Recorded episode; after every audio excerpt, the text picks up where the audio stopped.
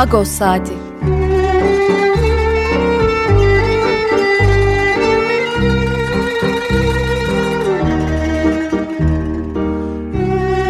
Haftalık Agos gazetesinin penceresinden Türkiye ve Dünya gündemi. Agos'un mutfağından haberler, söyleşiler, olaylar.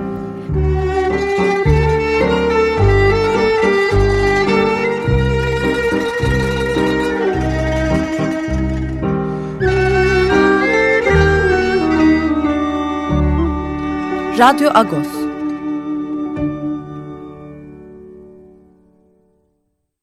Radyo Agos'tan günaydın. Parlıyız. Ben Yetvar Danzikyan.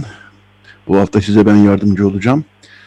Hangi şarkıyla başladık? Bu şarkıyı aslında geçen hafta çalmıştık. Ama e, programımız çok yoğundu. Biraz erken çıkmıştık şarkıdan.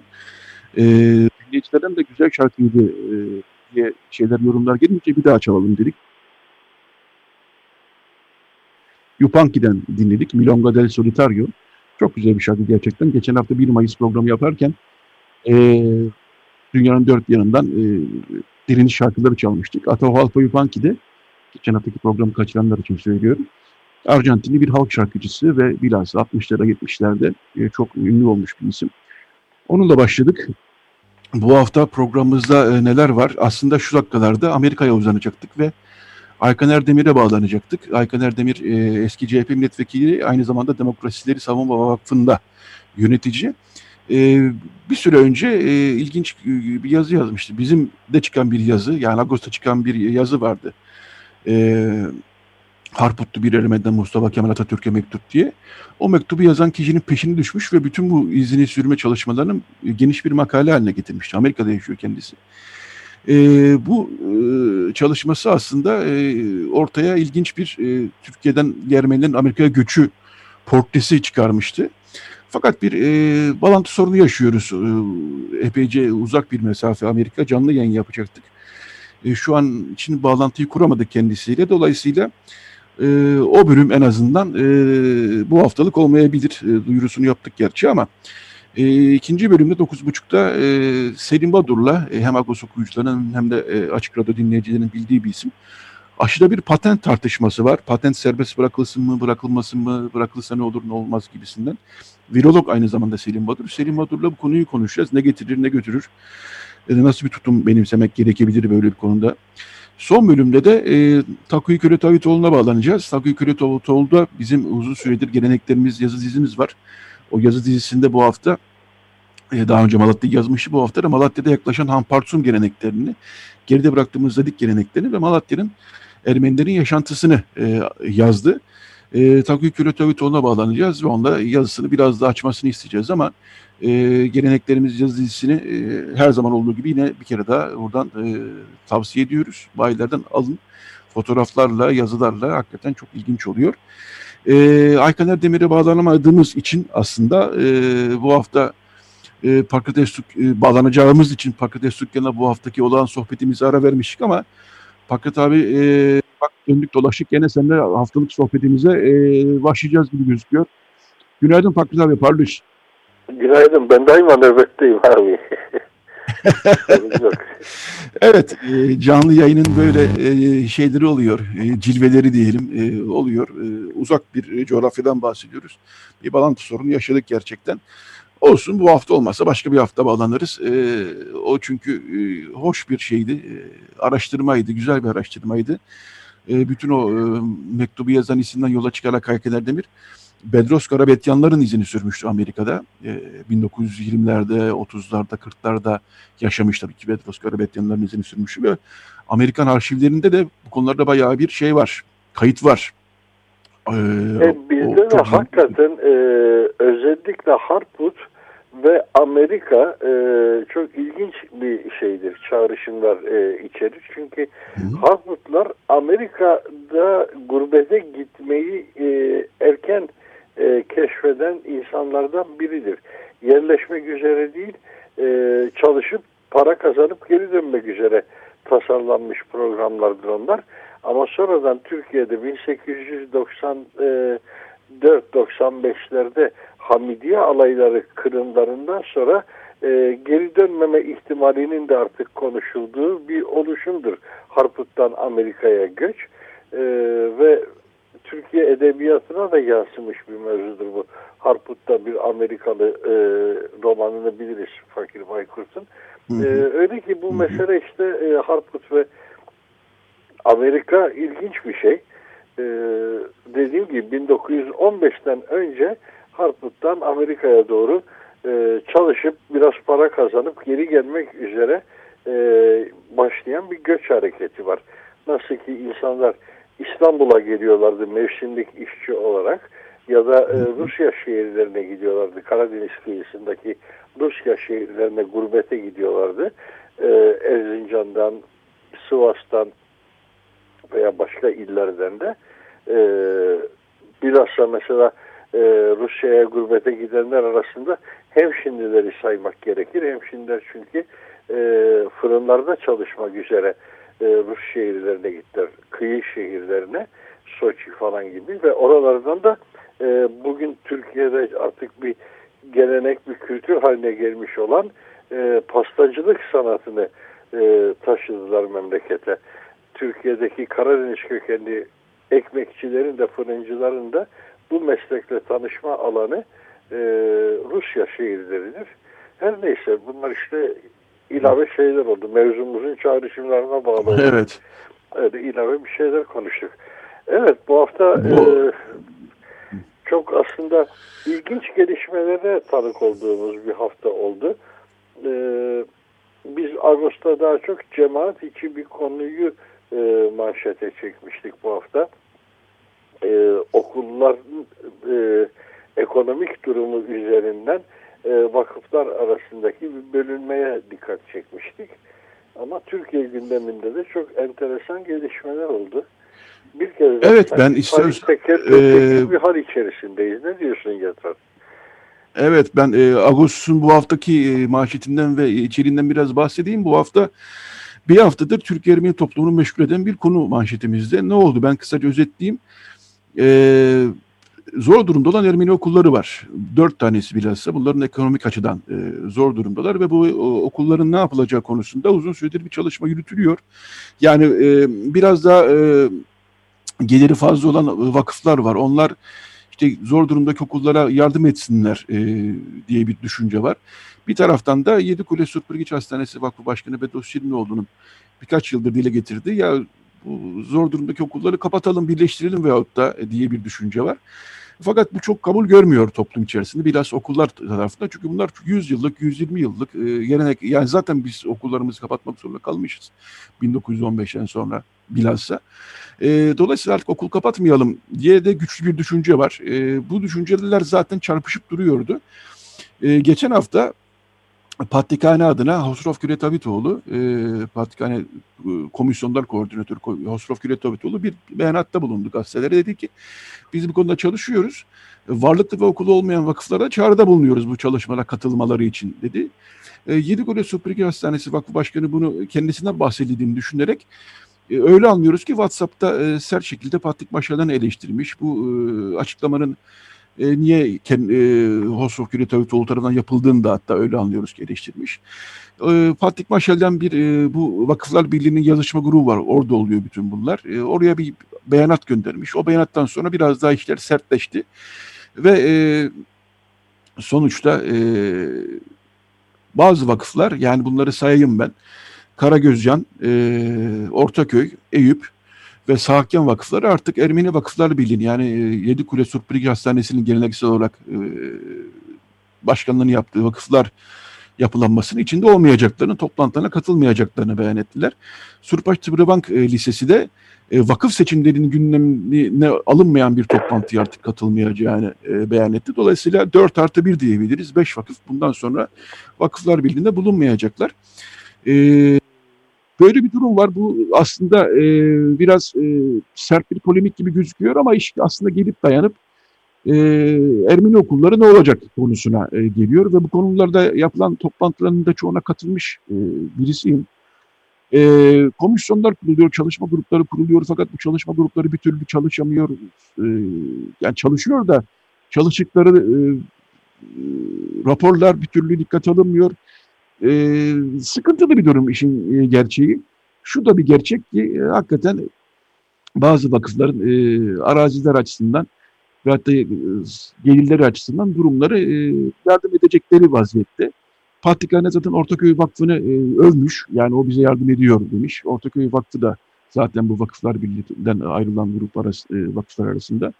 Dolayısıyla yani bizim e, cemaat içinde olmayanları belki çok bir şey ifade etmeyecek ama Ermeni toplumu açısından çok kritik bir e, konu bu ve çok da kritik bir e, süreç yaşanıyor bir taraftan. E, işte Facebook'ta yazışma gruplarında insanlar sürekli birbirlerini eleştirip suçlayıp duruyorlar. Ama e, sonuç olarak ben kendi adıma söyleyeyim. E, ben de bu okulların kapatılmasından ya da birleştirilmesinden yana değilim. Evet e, bazı okullar çok az e, öğrencileri var artık. Kimileri yüzlerle, yetmişlerle, seksenlerle ifade ediliyor. Otuzlarla, kırklarla ifade ediliyor. Olsun. E, bunlar hakikaten e, bu topraklardaki Ermeni kültürünün, Ermeni mirasının e, somut göstergeleri. Yani sonra çok üzülüyoruz okullar kapandığı zaman. E, bazen bir sokaktan geçiyoruz. Burası eskiden şöyle bir şu okuldu diyoruz. E, burası harap bir bina e, görüyoruz. Bunların tabii değerlendirilmesi e, düşünülüyor ama sonuçta e, sıkıcı bir konu e, Pakrat abi. Siz de ama Ermenice sayfalara bunu bir şekilde işlediğinizi sanıyorum değil mi? E, evet, Ermenice sayfalarda e, bir anlamda bir e, sürecin toparlanması e, gibi de değerlendirilecek bir yazıydı. Markar Çalıkyan imzasıyla e, sayfalarımızda yer bulan yazı. E, meselenin hikayesini bir anlamda anlatıyordu. Ne oldu, nasıl oldu, niye böyle bir sür, e, sürece girdik. E, burada tabii çok çarpıcı olan bir şey var. E, biliyorsun ki yönetim şekli olarak Osmanlı'dan miras kalan e, cemaat yönetiminde Cumhuriyet e, rejimi e, Patrikhane'nin yaptırım güçlerini bütünüyle tırpanlamıştır. Yani Patrikhane bir yandan e, merkezi bir otorite olarak kabul edilse de e, hukuki anlamda bunun bir karşılığı yok. Bunun karşılığı olmadığında her bir vakıf yönetimi kendi başına bir derebeylik gibi e, özellik kazanmış oldu. Bu derebeylik özelliğinde ortak hareket etmenin tek yolu centilmenlik olabilirdi. E, nitekim Vadip işte bu centilmenlik esasları üzerine kuruldu ama Anlaşılan o ki orada da e, tam da memleketin bugünkü siyasi ortamına uygun bir patronaj, e, kimseyi dinlememe, e, kendi çaldığım düzüktür diyen bir e, zihniyet hiçbir şekilde uzlaşma, ortak fikir üreterek bir yol bulma e, usulünü benimsemediği için mesele bir kez daha tıkandı ve şimdi e, vakıflar e, bu yapıdan teker teker ayrılıyorlar. Zaten bazı şaibeli vakıflar en başından bu meseleye uzak durmuşlardı. En basından hiç bu işe bulaşmamışlardı. Mesela e, Balık Pazarı Yerel Tutun Vakfı bunlardan birisi. E, oldukça şaibeli, oldukça şüpheli e, faaliyetleri olduğu için ta kuruluş aşamasından e, burada sadece centilmenlik prensipleriyle yan yana gelinen bir şey olduğu için bir zararı olmadığı için hiç bulaşmamışlardı. Başımız nasıl olsa ağrıyacak düşüncesiyle. E, doğruydu da ağrıyacaktı tabii ki. Bir sürü şeyin hesabı orada sorulabilecekti. Ama bugün geldiğimiz noktada o sistemin bütünüyle e, çözüldüğüne tanık oluyoruz. Oysa bunlar Hrant Dink'in hayattayken e, uğruna çok mücadele ettiği meselelerdi e, ortak havuz kavramı, cemaat gelirlerinin bir noktada e, toplanıp oradan ihtiyaçlarına göre diğer vakıflara aktarılması mevzuları e, Agos'un dolayısıyla Hrant'ın e, kalemiyle Agos'un yıllardır işlediği konulardı. E, bulunan formülde o cümleyle ifade edilmişti. Ortak havuz.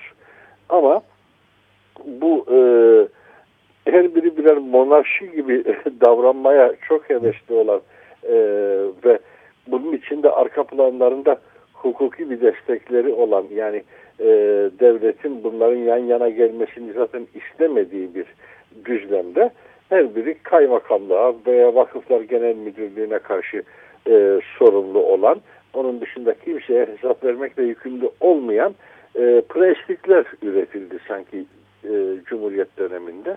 E şimdi o prensliklerden üzerinde kötü niyetli olan ben sana hesap vermem Vakıflar Genel Müdürlüğü zaten beni denetliyor diyebilmekte.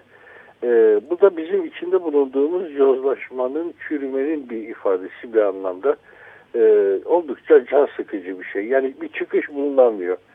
E, geçmişte patriklerin kişisel olarak da daha yüksek bir e, ruhani e, prestij kimlikleri vardı. Zaman içerisinde bir de bunun da aşındığına tanık olduk. Hani e, o bir ağırlık merkeziydi. Şimdi e, Şınok Bacırak öldüğünden beri gelen e, bütün patrikler döneminde tedrici olarak bunun da azaldığını, patriklerin dünyevi işlere müdahil oldukça prestijlerinin azaldığına da tanık olduk. E, şu anda ise artık e, manipüle edilebilen patrikler dönemi yaşıyoruz son yıllarda veya patrik vekilleri dönemi. E, suyun başını tutmuş olanlar patrikleri de istediği gibi e, oynatıyorlar. Nitekim patrik seçiminde de biz bunu en rezil haliyle yaşadık. Hani seçilen patriklik kaymakamı, seçimi yönetecek olan patriklik kaymakamı İstanbul'a geldiğinde adamın e, Patrikhane Kilisesi'ne girmesini engellemeye çalıştılar. O dendi e, ucuz manipülasyonların e, utanç verici tezahürleri yaşandı. Bugün de halen o etkiden kurtulabilmiş değiliz ne yazık ki. Evet, e, biz de bu haftaki başyazımızda e, bunu biraz işledik. E, ilk düğme yanlış iliklenince e, başlığıyla e, bir başyazı kaleme aldık ve e, zaten son patrik seçiminde de e, başlayan bir yanlış uygulamalar e, e, silsilesinin e, son aşamalarından yani yeni bir aşamasını daha doğrusu yaşadığımıza dikkat çektik. Çünkü e, bu son e, polemikte birbirlerini eleştiren, eleştirenlerin e, hepsi aslında e, patrik seçiminde e, yurt dışındaki adaylar e, gelmesin mantığındaki bir e, uygulamanın etrafında birleşmişlerdi ve patrik seçiminde de öyle gidilmişti. E, dolayısıyla bunlar gerçekten e, toplumun bir türlü aşamadığı bir sıkıntı haline geldi ama e, çözümü her zaman biz öneriyoruz. Vakıf seçimlerini yapın hangi vakıf başkanı hangi lafı söyleyecekse yenilenmiş, seçilmiş bir halde söylesin. Ee, yani patrik seçimi uygulamasını, son patrik seçimi eleştirmekle birlikte Patrik Maşalyan'ın şöyle de böyle yine 9 bin oyu var ve en son seçilen kişi o. E, diğer vakıf başkanlarının da kendilerini yenilemesinde ve e, seçmen gücüyle en azından konuşmalarında fayda var diyoruz. Hiç olmazsa burada insanlar e, bir e, tazelenmiş bir e, yönetim olarak e, konuşma imkanı bulacaklardır. E, vakıf seçimleri e, aslında yaşadığımız her sorunun anahtarı haline gelmiş vaziyette fakat hala e, birkaç vakıf dışında çoğu vakıf seçim yapmak için ayak sürüyor. E, mahkeme kararı çıktı geçenlerde. E, bu mahkeme kararı da e, aslında patrik vakıf seçimlerinin önünü açtı ama e, hala e, vakıflar genel müdürü işte buna itiraz eder. Biz de bunun sonucunu bekleyelim tutumunda olan vakıflar da var. Dolayısıyla bir türlü ilerlemiyor. E, fakat abi e, başka neler var Ermenice sayfalarda? Çok kısaca şuna istiyorsan değinelim. E, böyle bir yazıda yer verilmiş çünkü. Taner Akçam e, sert bir eleştiri e, dalgası altında. Niye? E, son kitabında e, 1800'ler için bilhassa 1700'ler 1800'ler için e, doğudaki Ermeni toplumları için e, bazı Kürt aşiretlerin ilk gece hakkı diye bir e, şey olduğunu söyledi ve e, birçok Kürt yazar Taner Akçam eleştirdi ve hatta 132 kişi bir araya gelip bir bildiri kaleme aldılar. Bu hakikaten biraz tuhaf. Yani bir fikre karşı koyacaksınız. Akademik olarak bu fikre karşı koyabiliriz ama 130 kişi birden toplanıp bir bildiri yayınlamak da biraz yadırgatıcı oldu. Sanıyorum buna benzer bir yazı var sizin bu haftaki Ermenice sayfalarda. Evet, bu hafta e, Profesör Aziz Yağ'ın Agos için kaleme aldığı bir yazı var bu konuyla ilgili olarak. Aziz Yağ'ın da burada zaten bir acelecilik e, ve e, anlamsız bir e, gayretkeşlik görüyor bu tepki e, halinde. E, öte taraftan e, bu iddiaların da olası e, olumsuz sonuçlarına da dikkat çekmek istiyor. Diyor ki e, bu tür iddiaları çok somut verilerle sunmak gerekir. E, o somut veriler eksik oldukça e, manipülasyon kaçınılmaz olacaktır. E, burada en başından beri e, çok ciddi hassasiyetler arasında Kürt toplumu açısından. Şöyle ki e, 1915 olaylarında e, Kürtlerin e, bir anlamda fail oldukları tarihsel bir gerçeklik olarak yerli yerinde duruyor. Yani İttihat Terakki'nin bir sürü kararlarını yerelde e, uygulamak için e, Kürt kimi Kürt aşiretleri e, kimi şeyini ekleyelim mutlaka e, oldukça hevesli oldular. Çünkü işin ucunda ganimet vardı. Buna e, yönelik vaatler vardı.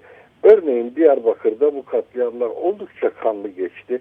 O Dicle Nehri üzerinde, Kelekler üzerinde e, yüzlerce belki binlerce insan katledildi. E, ve bunlar kim eliyle yapıldı? O bölgenin e, Kürt aşiretleri eliyle yapıldı. Bugün bu gerçekliği bilince özellikle Kürt siyasi hareketi e, bütün bunlara karşı bir nedamet ifadeleri kullanabiliyor. Ama bazı Kürt siyasetçiler de tam da bu nedametten fevkalade rahatsız oluyorlar. Buradan onlar da bir anlamda ecdadımıza söz, söyletmeyiz gibi bir refleksle e, hareket edip e, karşı bir tutum alma ihtiyacı hissedebiliyorlar. E, unutmayalım ki Nokta dergisinde yıllar önce yayınlanan bir ankette e, bugün de kimi Kürt siyasetçileri kötü mü oldu biz 500 bin Ermeniyi İslam'la şereflendirdik gibi açıklamalarda bulunabilmişlerdi. Bu da e, günümüz Kürt siyasi realitesinin bir parçası. Her şey tek başlı, tek yönlü değil. E, ama bizim daha somut olarak gördüğümüz egemen olan, aktif olan siyasi Kürt hareketinin yaklaşımları, o yaklaşımlar e, tarihsel o yanlış tutumun e, utancı, muhasebesi, nedameti içerisindeler. O zaman e, bizim yanlış kararlarımızın ceremesi bugün e, fatura ediliyor gibi değerlendirmeler yapan bir siyaset var bir yanda. Ama dediğim gibi bu e, bütün Kürtler böyle düşünüyor anlamına gelmiyor. Birçok Kürt de tam tersine buradaki sorumluluğun anımsatılmasından rahatsız oluyor. Zannediyorum ki o 132 imzada bu şekilde e, toplandı. E, bana çok çarpıcı gelen o 132 içerisinde mesela İsmail Beşikçi ismine rastlamak oldu.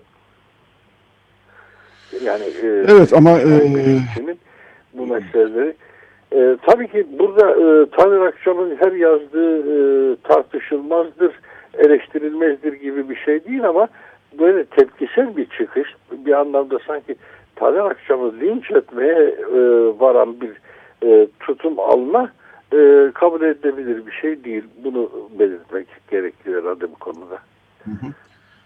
Evet Fakret abi yavaş yavaş bu bölümün e, yavaş yavaş bu bölümün sonlarına geldik. E, birkaç not da aktaralım bu hafta. Arattink artık daha sık yazı yazacak e, Ağustos'ta. E, zamandır zaten ufak ufak başlamıştı. Artık onun da bir köşesi var. Hep sonradan e, bir Ahmet Kaya şarkısı aslında. Hep sonradan başlıklı bir köşede Arattink artık daha sık e, Ağustos'ta yer alacak e, yazılarıyla. Onu not olarak düşmüş olalım. Birincisi.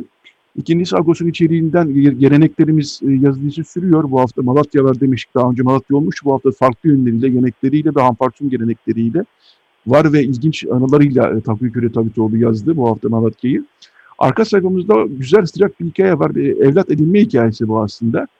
O bir çift, enteresan bir gerçekten de. Evet, evet e, Türk, e, Türk, Türkiye'li Rum bir çiftin evlat edinme e, macerası e, çok güzel sonuçlandı. Yani güzel gidiyor daha doğrusu. E, ama arada ufak tefek ki hiç bu şeyle ilgili olmayan olayın kendi prosedürüyle ilgili olan bir e, ufak tefek zorluklar yaşanmış ama e, fotoğraflarla ve e, anlatımlarla gerçekten çok e, sıcak bir hikaye. Hatta biz bu evlat edinen e, çifti bu hafta e, konuk edecektik e, Radyo Agos'ta.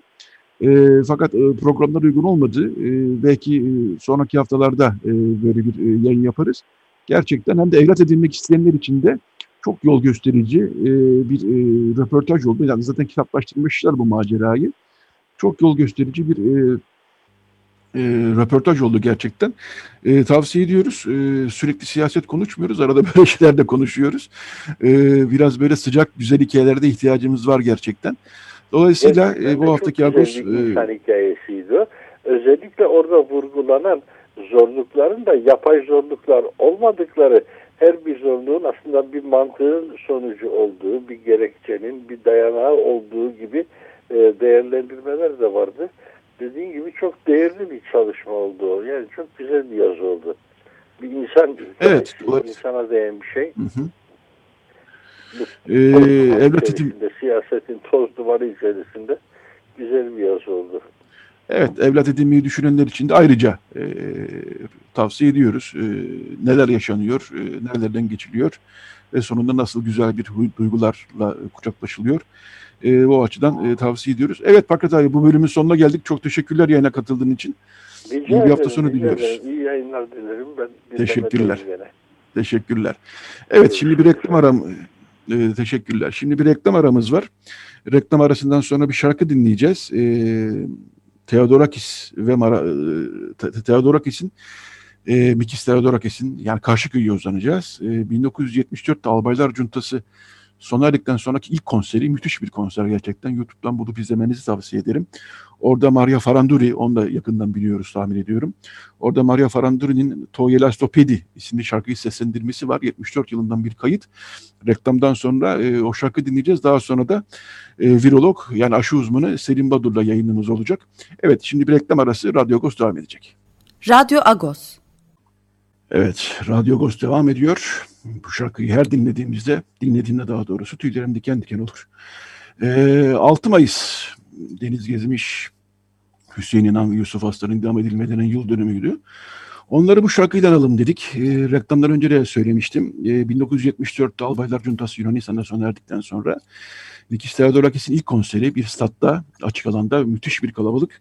Orada Maria Faranduri To Gelastopedi şarkısını yani sol çevrelerde, muharif çevrelerde çok iyi bilinen e, bir şarkıyı seslendirmişti. Canlı bir kayıt olduğu için siz de alkışları, e, tezahüratları duymuş olmalısınız. Dolayısıyla denizleri de bu şarkıyla almış olalım e, dedik. Evet, Radyo Agos devam ediyor. Şimdi bu bölümde virolog Selim Badur konuğumuz. Günaydın Selim Bey. Selim Hocam hoş geldiniz. Günaydın, günaydın efendim. İyi yayınlar, sağ olun. Teşekkürler. Teşekkür, teşekkürler. Evet, e, Açık Radyo dinleyicileri sizi yakından biliyor. E, Radyo Agos, Agos okurları da sizi yakından biliyor. Bu aşı konusu çok gündemde. Her zaman gündemde zaten bu iş başladığından beri ama siz de zaman zaman da bu konuda bağlanmıştık zaten.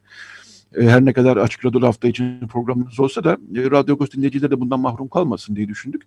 E, bir kere daha bağlanalım dedik. Çünkü iki mesele var şu an gördüğümüz kadarıyla. Bir aşıda patent diye bir tartışma başladı. önce onunla başlayalım istiyorsanız. Bu aşıda patentin serbest bırakılması talep ediliyor. Ee, ama serbest bırakılmasının bir faydası olmaz diyenler de var. Ki bunlar daha çok patent sahipleri öyle anlıyoruz. Ee, şöyle sorayım ben size hocam. Aşıdaki patentler üzerindeki mülkiyet kalkarsa ya da patent serbest bırakılırsa biz vatandaş olarak bunun sonucunu nasıl görürüz? Kalkmazsa ne olur? Ee, öyle başlayalım isterseniz hocam. Peki çok teşekkür ederim. Önemli bir konu ee, ve e, bu pandemide gelinen noktada hani tartışmanın da tam zamanı. Neden böyle söylüyorum? Çünkü bugün e, dünyadaki e, Covid-19'a karşı aşılamalara baktığınız zaman zengin, varsıl ülkelerde 4 kişiden biri aşılandı. Yoksul ülkelerde ise 500 kişiden biri aşılandı. Gayet kabaca ana hatlarıyla inanılmaz bir eşitsizlik var ve bu eşitsizlik gün geçtikçe artacak. Bakın e, Avrupa ülkelerinde, sanayileşmiş e, ülkelerde, e, Amerika Birleşik Devletleri, Kanada, e, tüm ülkelerde yavaş yavaş şöyle ya da böyle kontrol altına alınma e, yoluna girildi bu pandemi.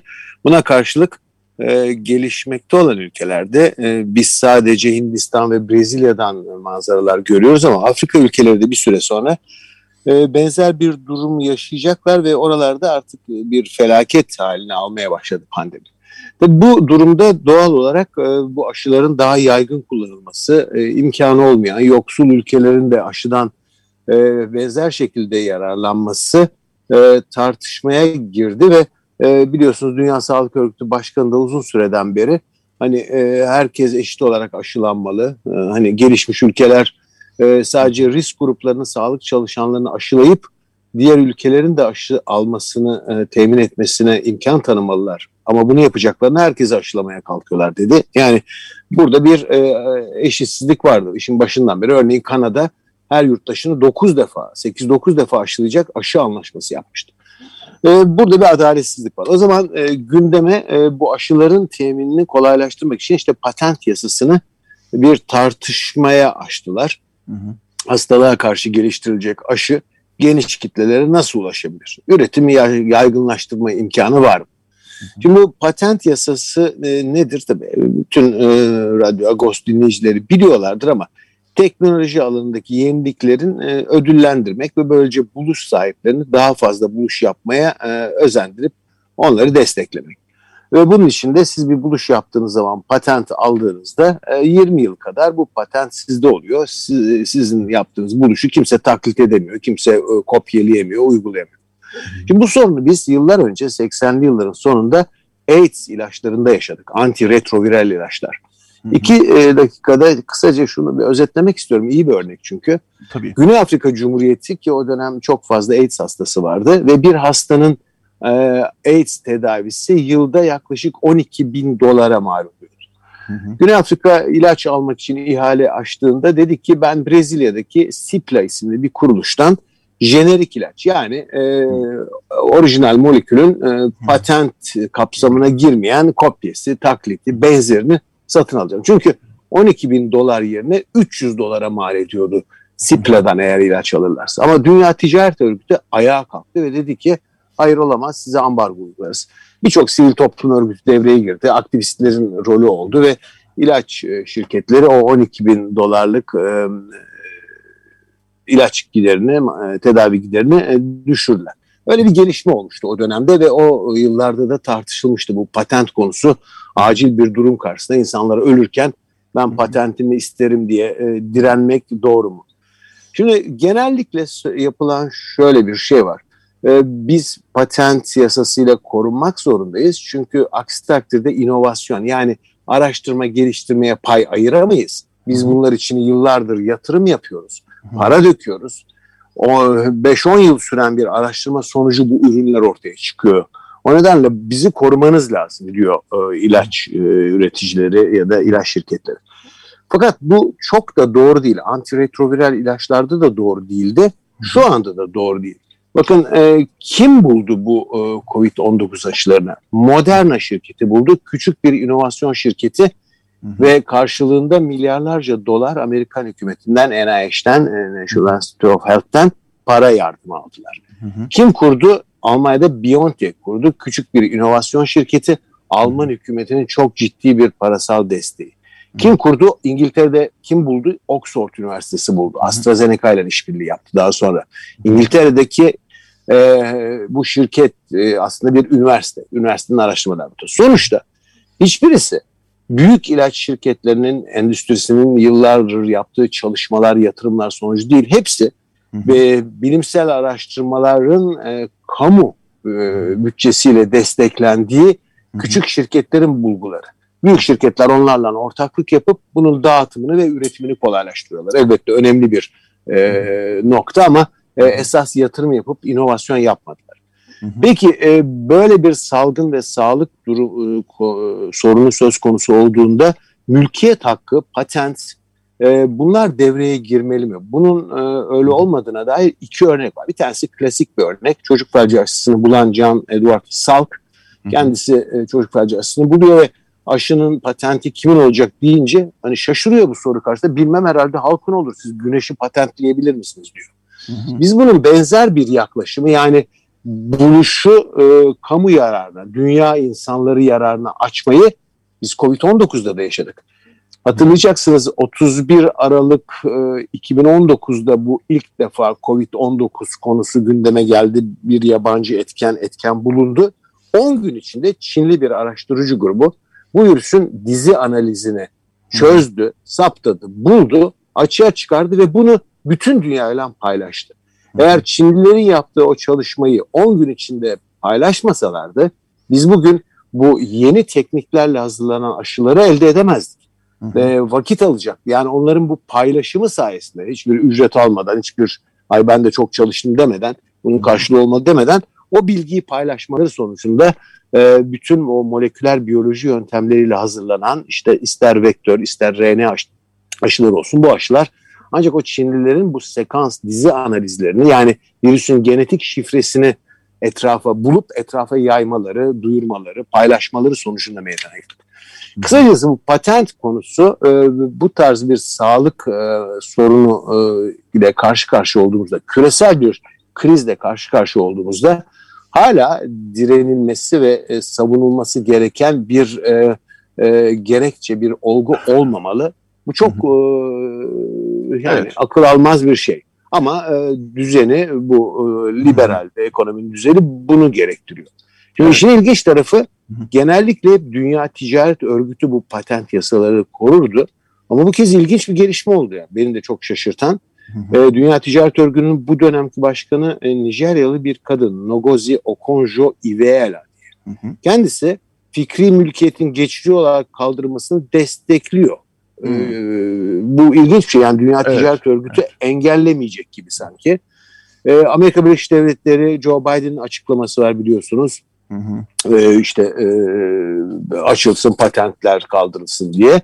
Hı hı. E, fakat Avrupalılar e, bir kısım Avrupa ülkesi başta Almanya ve İsviçre olmak üzere bunlar itiraz ediyorlar ve diyorlar ki ee, yani bu olmaz çünkü Amerika kendine baksın ürettiği aşının hiçbirisini ihraç etmiyor. Biz Avrupa'dan sürekli başka yerlere aşı ihraç ediyoruz ve kendi yurttaşlarımızı Avrupalıları aşılayamıyoruz.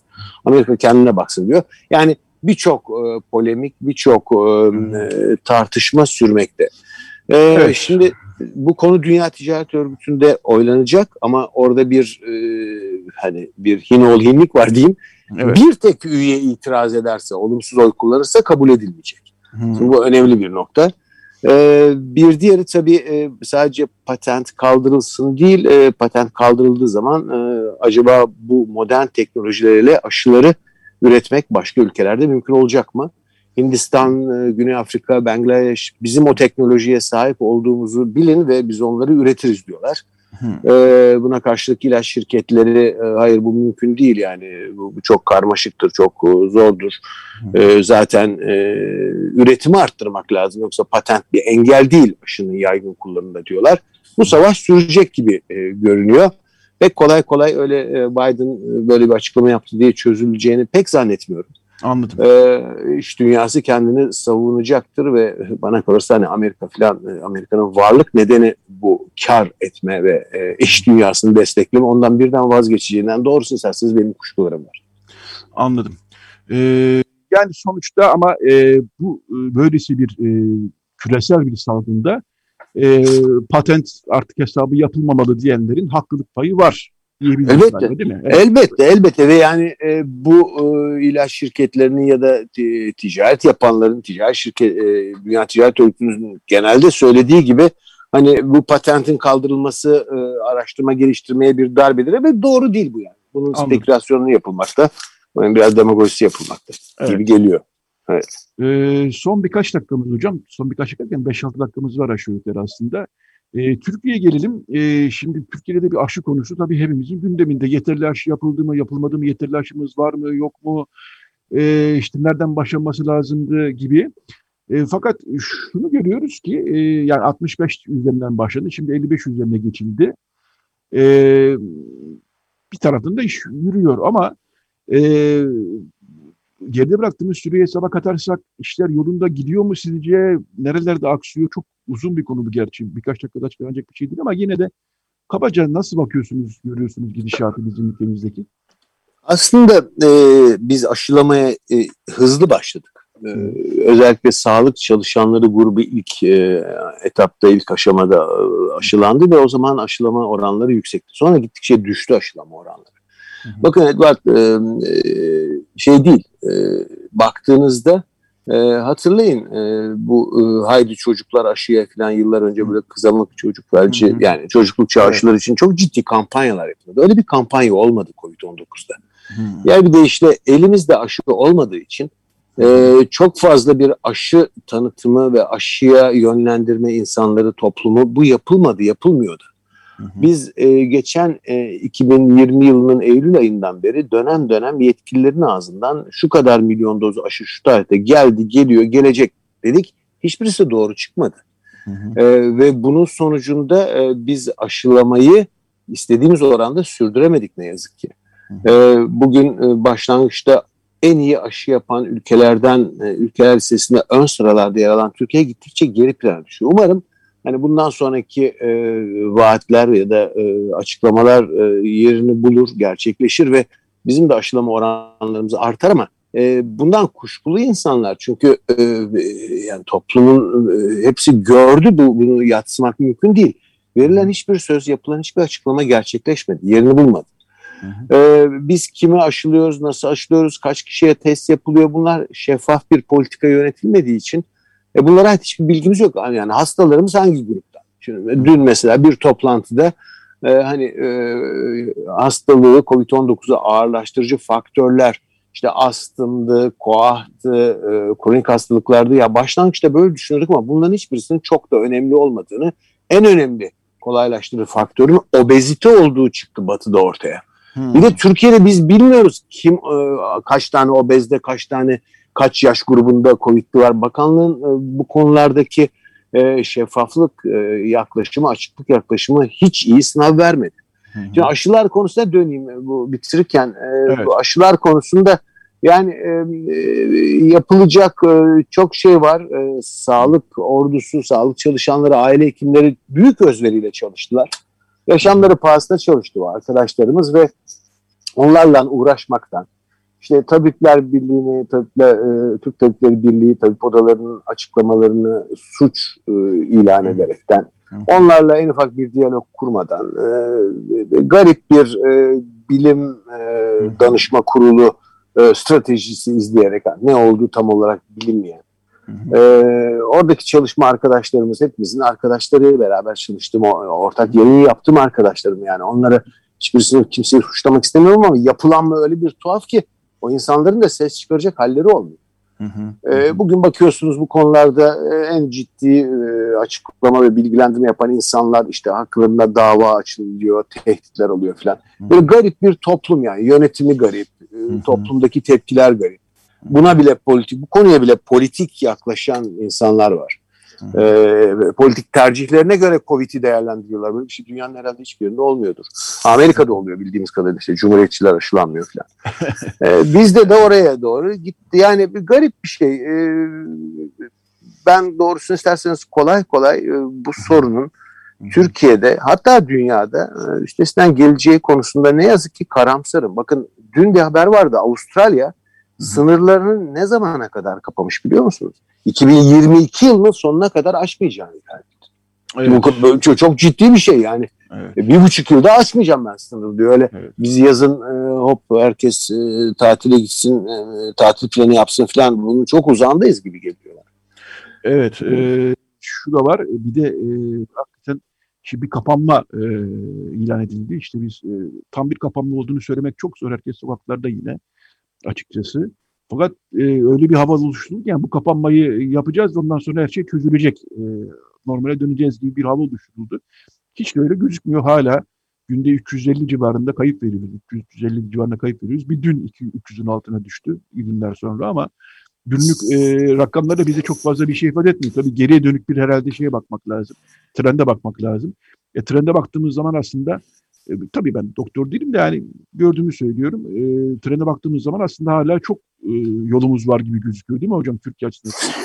E tabii yani kapanma tam kapanmadan bahsedildi ama öyle bir karar alınmadı yani bu, bu alınan karar yarı kapanma falan değil hiçbir şey değil bu, bu kapanmış falan değil köprü üzerinde trafik tıkanıyor hala. Hı hı. Ee, saat 9'da 10'da e, evet. bir, bir, bir Boğaz Köprüsü'nde.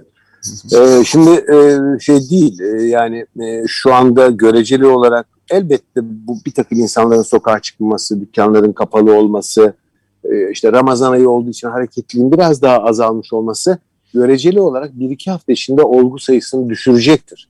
Hı hı. Ee, ama bu büyük bir iyimserliğe ve biz bu işin üstesinden geldik e, havası yaratmamalı. Çünkü biz bunu Ocak ayında da yaşadık. Hı hı. Ee, Ocak ayında e, yapılan testler içindeki pozitiflik oranı %3'e düşmüştü. 3.6 idi ya da 3.8'di. Sonra %20'lere çıktı 3.8'den. Şimdi %12'lerde 11'lerde. Ee, birazcık düşecektir ama e, tekrardan eskiye döneceğiz biz. 3 hafta sonra, 2 hafta sonra neyse. Ee, ve tekrardan bir yükselme görülecektir. Yani bu şekilde bir mücadele yoğun aşılama olmadıktan sonra e, ve e, çok ciddi kapanmalar olmadıktan sonra bir süre 15 gün çok ciddi kapanma ve çok yoğun aşılama. Siz bunu yap, yapmıyorsunuz şu anda. e, bugün biliyorsunuz işte e, ikinci doz Pfizer aşısının tarihleri biraz ötelendi. E, işte e, 4 hafta yerine 6-8 haftaya çıkarıldı. Bunun bir e, koruma açısından bir sakıncası yok. Ama e, demek ki elde yok ki, e, aşı yok ki böyle bir karar alınıyor. E, Çin aşısı ayrı bir sorun. E, gelmiyor bir türlü. E, buna çeşitli kulplar takılıyor işte e, şu ya da politik nedenlerle falan. Tabii bunun gerçeğini bilemiyoruz.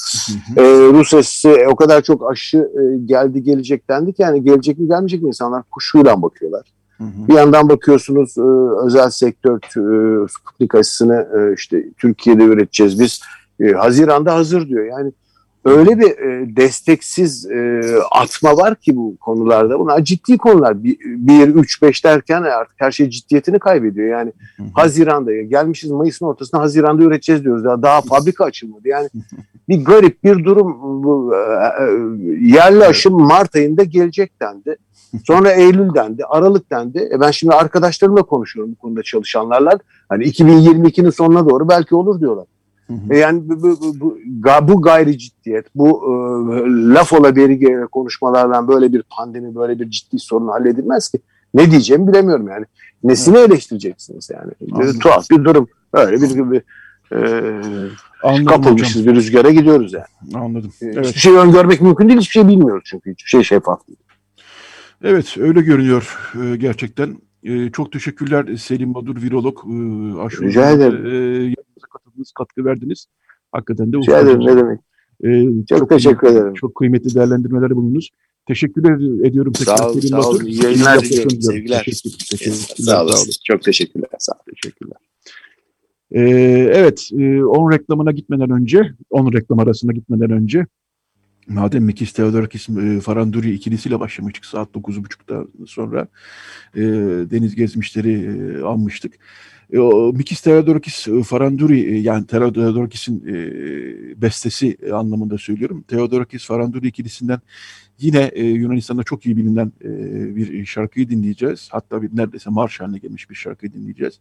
Böylece e, Deniz Gezmiş, e, Hüseyin İnan ve Yusuf Aslan'ın idamlarının yıl dönümünde, 6 Mayıs'taki yıl dönümünde onları bir kez daha almış olalım. E, o Antoni, e, onu dinleyeceğiz, o şarkı dinleyeceğiz. Daha sonra reklam arası, daha sonra Radyo Göz, Tokuyu Küretavitoğlu'yla ve Malatya Ermenilerinin gelenekleri devam edecek. Evet, dinliyoruz.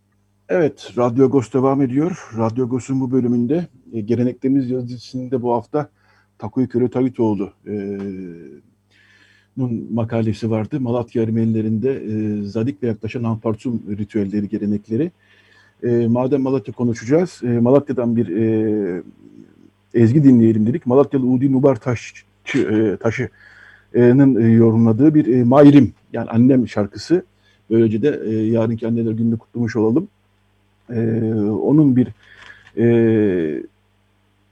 şöyle diyelim daha doğrusu gitarda Mahsis Taşı vardı. Udi ve yorumu Udi Nubar, Malatyalı Udi Nubar e, seslendirdi şarkıyı. Beste ve güftele Civan Gasparyan'ın. Evet, e, Takü Küretövitoğlu şu an telefon attığımızda. Günaydın, Parlıyız, hoş geldiniz yayınımıza. Teşekkür ederim. Evet, e, sanıyorum e, Malatya e, Malatya'daki e, gelen bu ezgilerde de e, seslendirenler sizin akrabanız değil mi Taku yani? Ha şimdi duyuyorum ben sizi. Beni duyabiliyor Biraz musunuz? daha siz yüksek sesle çünkü ağır geliyor. Tamam şimdi nasıl? Daha iyi. Tamam. E, hoş geldiniz yayınımıza Takoy Hanım. E, teşekkürler yayına katıldığınız için. Ben teşekkür ederim. Sağ olun. Evet, e, Malatya civarında bir ezgiyle yayına başladık. E, bu haftaki yazınız e, Malatya'ya dairdi. E, şöyle başlayalım istiyorsanız yayına. E, siz e, şöyle başlayalım yayına isterseniz. E, siz e, sadece çocukluğunuz değil, uzunca bir süre Malatya'da bulundunuz değil mi? Yani 60'lar, 70'ler e, o tarihlerde Malatya'daydınız değil mi? Tabii tabii, tabii. Yani ben 76'da İstanbul'a geldim. Hı hı. E, dolayısıyla Malatya Ermenilerinin e, hayatına e, tanık oldunuz. Yani öyle hani 2-3 yaşında, 5 yaşında e, İstanbul'a gelmişlerden değil. Yani Malatya Ermenilerinin içinde Değilim, bulunmuş değilim. isimlerden birisiniz değil. Evet, evet. E, şöyle başlayalım Takuyenim o zaman. E, nasıl bir hayat vardı sizin e, o zamanlar Malatya'da bulundurken e, bir Ermeni mahallelerinden falan bahsedebiliyoruz değil mi? söyleyebilirim.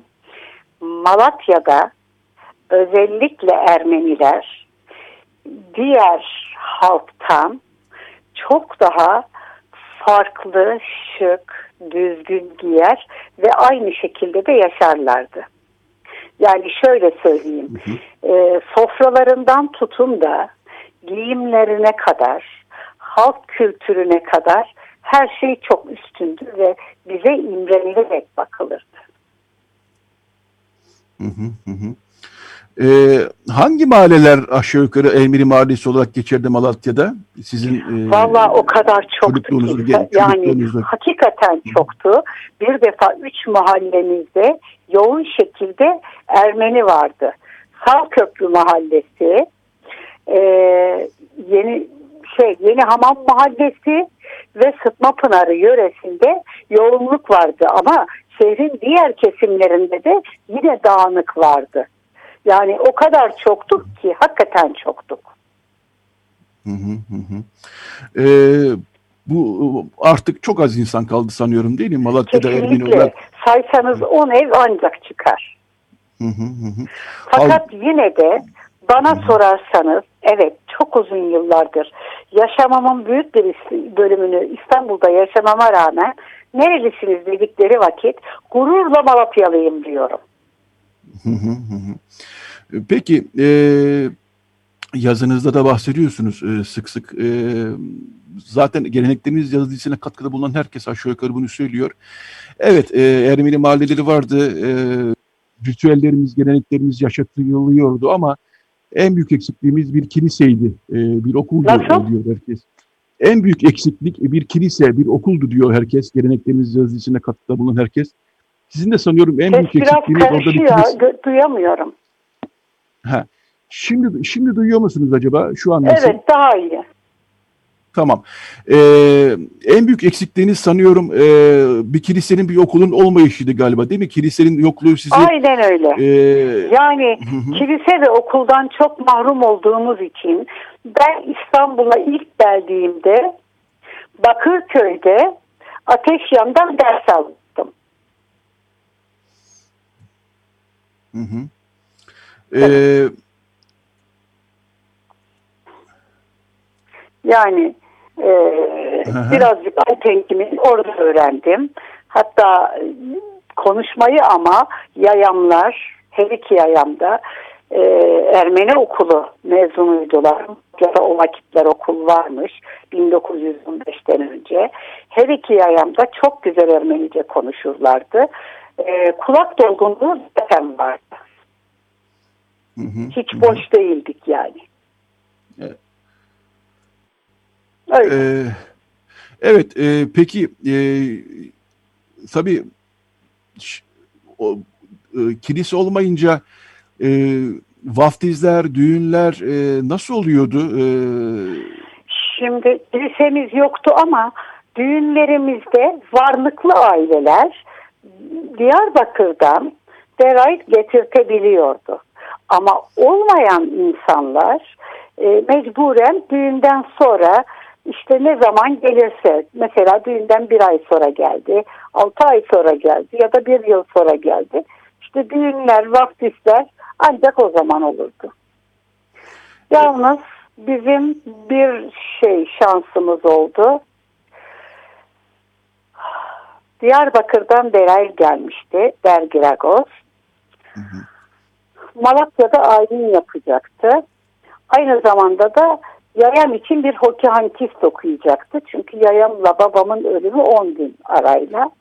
Fakat babamın cenazesini kaldırmaya kısmet oldu.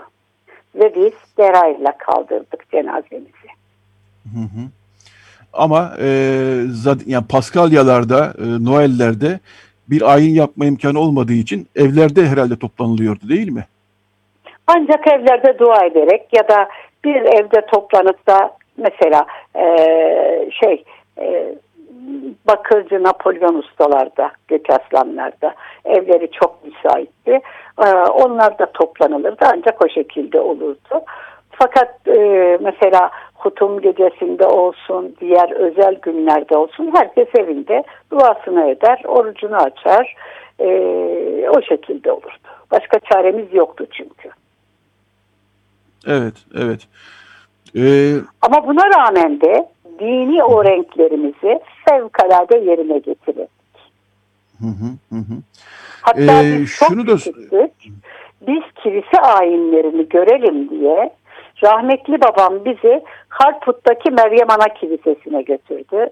Ki o kilise benim gözümde çok çok çok değerlidir. Ondan sonra birkaç defa gittik zaten. Çok hoşumuza gitti çünkü. Birkaç kere gittik ondan sonra.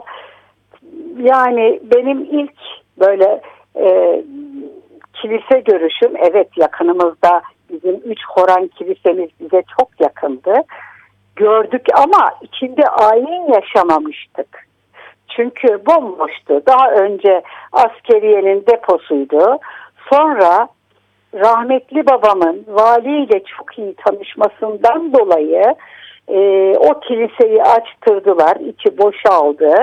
Boşaldıktan sonra halk ancak bizim halkımız ziyaret edebiliyordu. Bunun haricinde hiçbir şey olmuyordu.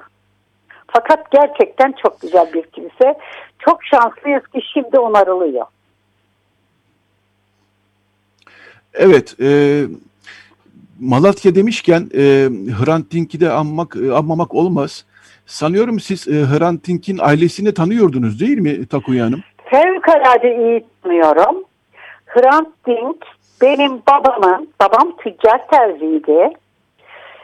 Ee, alt katımız mağazaydı, üst kat, katımızda atölyeydi. Babamın e, yetişkin kalfalarından birisiydi Hrant Dink'in babası. Sarkis Ahbarik fakat Malatya'da onun ismi Haşim olarak tanıtıl, tanınırdı. Ondan sonra ee... e, Hrant doğduktan sonra ikinci kardeşinin e, kardeşi doğuyor. E, Sarkis Akbari'nin oğlu oluyor. Geliyor babama diyor ki usta bir oğlum oldu müsaade edersen diyor adını Hosrov koyacağım. Çünkü benim küçük kardeşimin ismi Hosrov Köle Tavitoğlu. Ondan hı hı. sonra babam diyor ki oğlum bu isim benim adıma değil tabii ki koyabilirsin ve ben de çok memnun olurum. Onun ondan sonra oğlunun ikinci oğlunun ismi Hosrov oluyor. E, dolayısıyla e, güzel ilişkileriniz vardı öyle anlıyorum değil mi? Çok güzeldi. Çok çok güzeldi. Tüm ailece yalnız ee, Trump değil. Yalnız e, Sarkis Akbarik değil. Tüm ailece kayınvalidesiyle olsun, annesi Gille olsun hepsiyle de yakın ilişkideydik. Ee, şunu sorayım, ee, İstanbul'da hala Malatya geleneklerini e, yaşatıyorsunuz değil mi? Gerek yemek olarak gerekse... Valla yaşatmaya çalışıyoruz. Işte, yani kısmen de olsa yaşatmaya çalışıyoruz.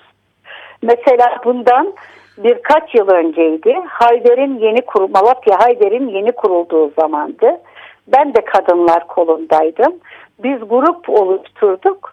Çok güzel bir gezi hazırladık. Hampartum'da Polonezköy'e gittik. Polonezköy'de Hampartum'u kutladık. Vıcak çektik. Ee, Vartamış Kuyruk sağ olsun. Ee, biz e, şey herkesin şeylerini okudu. Manilerini okudu. Ondan sonra bir genç kızımı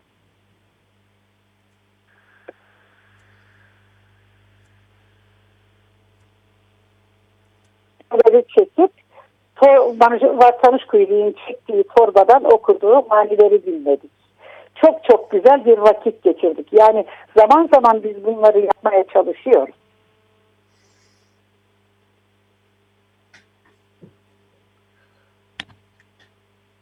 Evet. Aha evet. Ee, bağlantıda bazen ufak tefek problemler çıkıyor. Ee, babanızın da çok önemli bir yeri varmış Malatya Ermeniler arasında değil mi? Bir terzi ama çok tanınmış bir terzi sanıyorum. İsterseniz biraz da babanızdan bahsedelim. Ne dersiniz? Ben, ben babamı anlatmak için o kadar çok zaman sarf etmem lazım ki size. Eğer bana tekrar dünyaya gel deseler eğer aynı anne ve babadan doğacaksam isterim yoksa istemem. Aynen öyle. Evet e, ama e, Çünkü şöyle... mükemmel bir insandı. Bırakın o kocaman mağazayı bütün dostları bütün dostları gelir çayını kahvesini içer oturur sohbet eder dertleşir ya da bir yardım ister o gün yanında yoksa bile ne yapar yapar o yardımı bir yerden bulur o insanı darda koymazdı. Böyle bir insandı.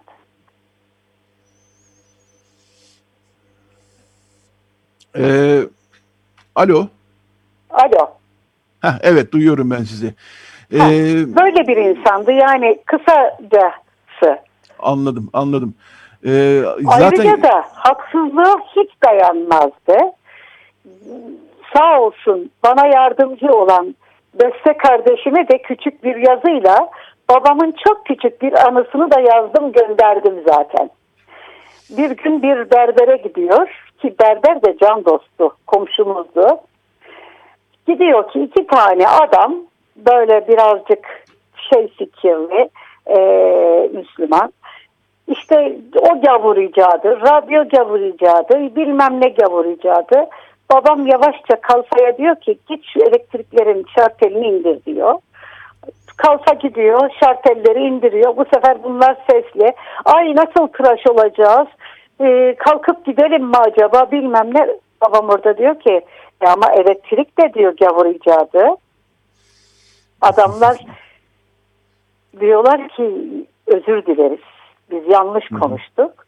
Onun üzerine kalfa gidip şartölü kaldırıyor. evet. Ee, güzel hatıralar e, değil mi? Ee, hala Malatya'ya gidiyor musunuz e, Takuya Hanım? Ee, evet gidiyorum. Yeri, e, Çünkü geziyor. orada yani illa e, Hristiyan dostlarım da var, Ermeni dostlarım da var. Fakat bitişik komşularım, biz kardeş gibi büyüdük. Çok güzel dostlarım var. Ee, hem iyi günlerimizde hem kötü günlerimizde biz e, bizim öyle günlerimiz olduğu vakit onlar buradaydı. Onların kötü günleri olduğu vakitte biz oradaydık.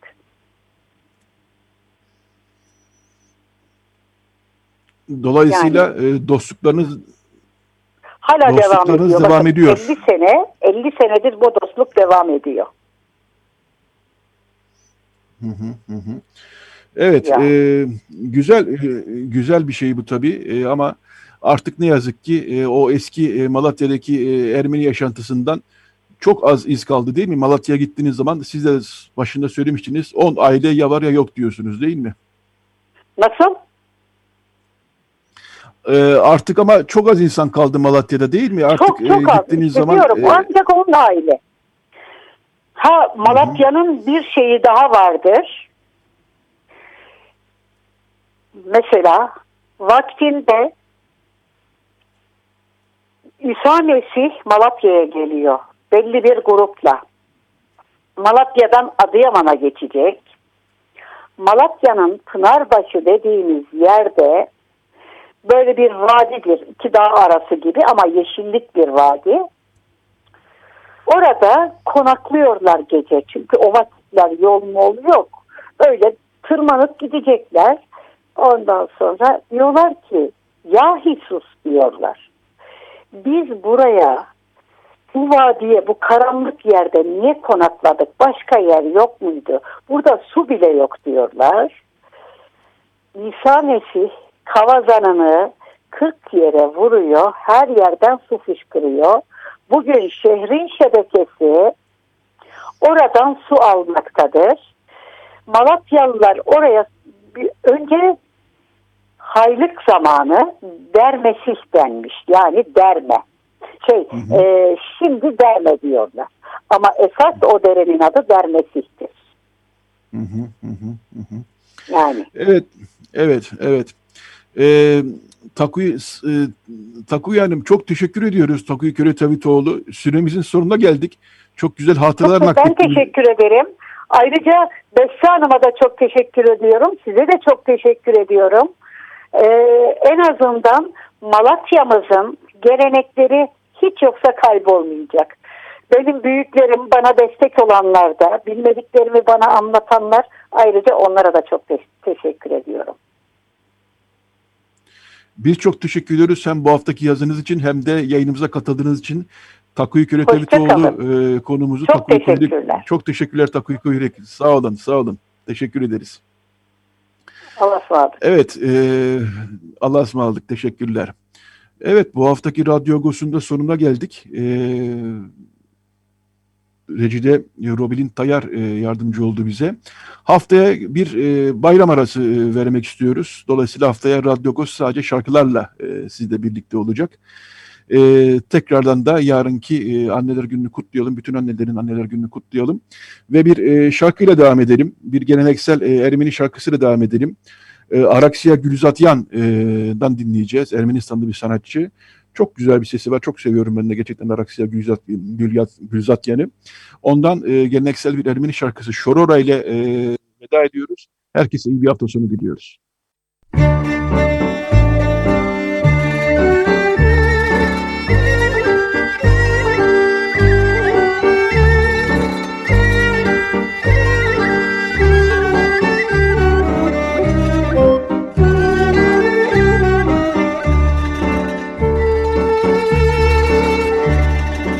Agos Saati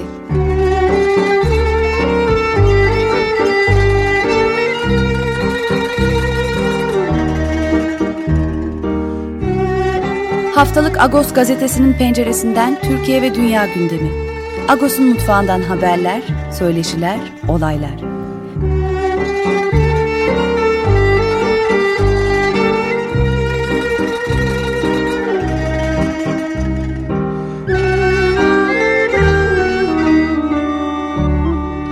Radyo Agos